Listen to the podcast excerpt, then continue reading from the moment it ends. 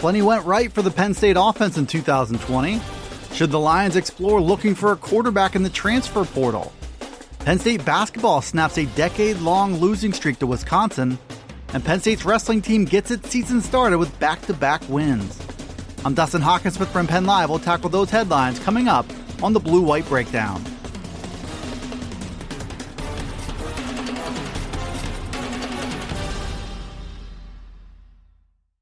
So much went sideways for the Penn State offense in 2020 that it was easy to focus on the negatives and to look back on the season with unfavorable reviews. And certainly the outcome fell short of expectations inside the Penn State football building, and it cost offensive coordinator Kirk Ciarrocca his job after just one season. James Franklin hired a big name in Mike Yurcich with hopes of taking the offense to another level starting in 2021. But Penn Live's Bob Flounders made the point over the weekend that plenty did still go right for Penn State last year. The list begins at the wide receiver position, which began the year as perhaps the biggest question mark on the entire roster. The emergence of Jahan Dotson and Parker Washington has potential to completely reshape the offense, and in both cases, their play in 2020 was a pleasant surprise. Flounders also lists the presence of Rasheed Walker at left tackle as another positive. Even more good news came this winter when Walker announced he would return for his fourth season.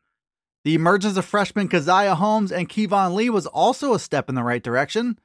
They were pressed into duty early and they responded well, which should only help them going forward. Other positives included the young tight end duo of Brenton Strange and Theo Johnson. Caden Wallace at right tackle was another pleasant surprise, and the return to health of Juice Scruggs was a major storyline that will carry into 2021 as well.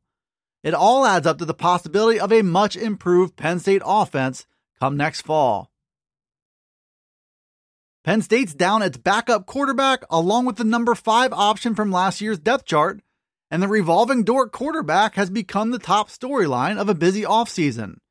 The big question has to do with Will Levis, who announced his intentions to transfer last week.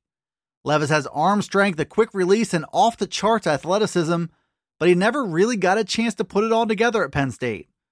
He'll look to do that at a new school with three years to prove that Penn State made a mistake by choosing Sean Clifford and leaving Levis on the outside looking in. The combination of Levis's departure and Micah Bowen's transfer to Oklahoma has Penn State now down to just three scholarship quarterbacks. Not only that, but history suggests that Ta'Quan Roberson and true freshman Christian Veilleux might be biting off more than they can chew in their new roles. If that's true, that could be grounds for Penn State to look for a quarterback on the transfer market. The Lions don't have a need at the top of their depth chart, but they could badly use experience a little further down. James Franklin had opportunities to get Roberson on the field in mop up duty last season, but he didn't take them. So now Penn State's in a spot where Roberson is the program's best hope if Clifford were to be injured, and Roberson happens to have just one college pass attempt. The Lions might do well to find a quarterback who sees the positives in this situation and the fact that the competition could be wide open for the backup job. We'll see what happens in the weeks ahead. Penn State basketball is back in the win column with an impressive 81 71 victory over number 14 Wisconsin. The Lions trailed at halftime but went on to score a season high 50 points in the second half at Bryce Jordan Center. Penn State shot 53.6% from the floor in the second half and went 19 of 25 from the free throw line for the game. Myron Jones led Penn State in scoring with 20 points, including 3 for 3 shooting from three point range. Isaiah Brockington added 18 points and John Harris scored 17 for a Penn State team that turned the ball over just six times. Wisconsin is an incredibly difficult opponent to beat, interim coach Jim Ferry said after the game which perhaps explains why the Lions hadn't previously beaten the Badgers since 2011. The win was easily Penn State's best in an up and down season where the Lions have been competitive in most of their games but have found ways to lose. Saturday's effort against Wisconsin is a huge step in the right direction and comes just days after having a contest against Michigan postponed because of COVID on the Michigan campus. It won't be long before the Lions take another shot at beating Wisconsin Penn State's very next game also happens to be against the Badgers with a Tuesday tip off in Madison. Penn State's 2021 wrestling season was slow to get started because of COVID concerns, but it finally got off the ground on Saturday with back to back duels against Indiana and number 14 Northwestern.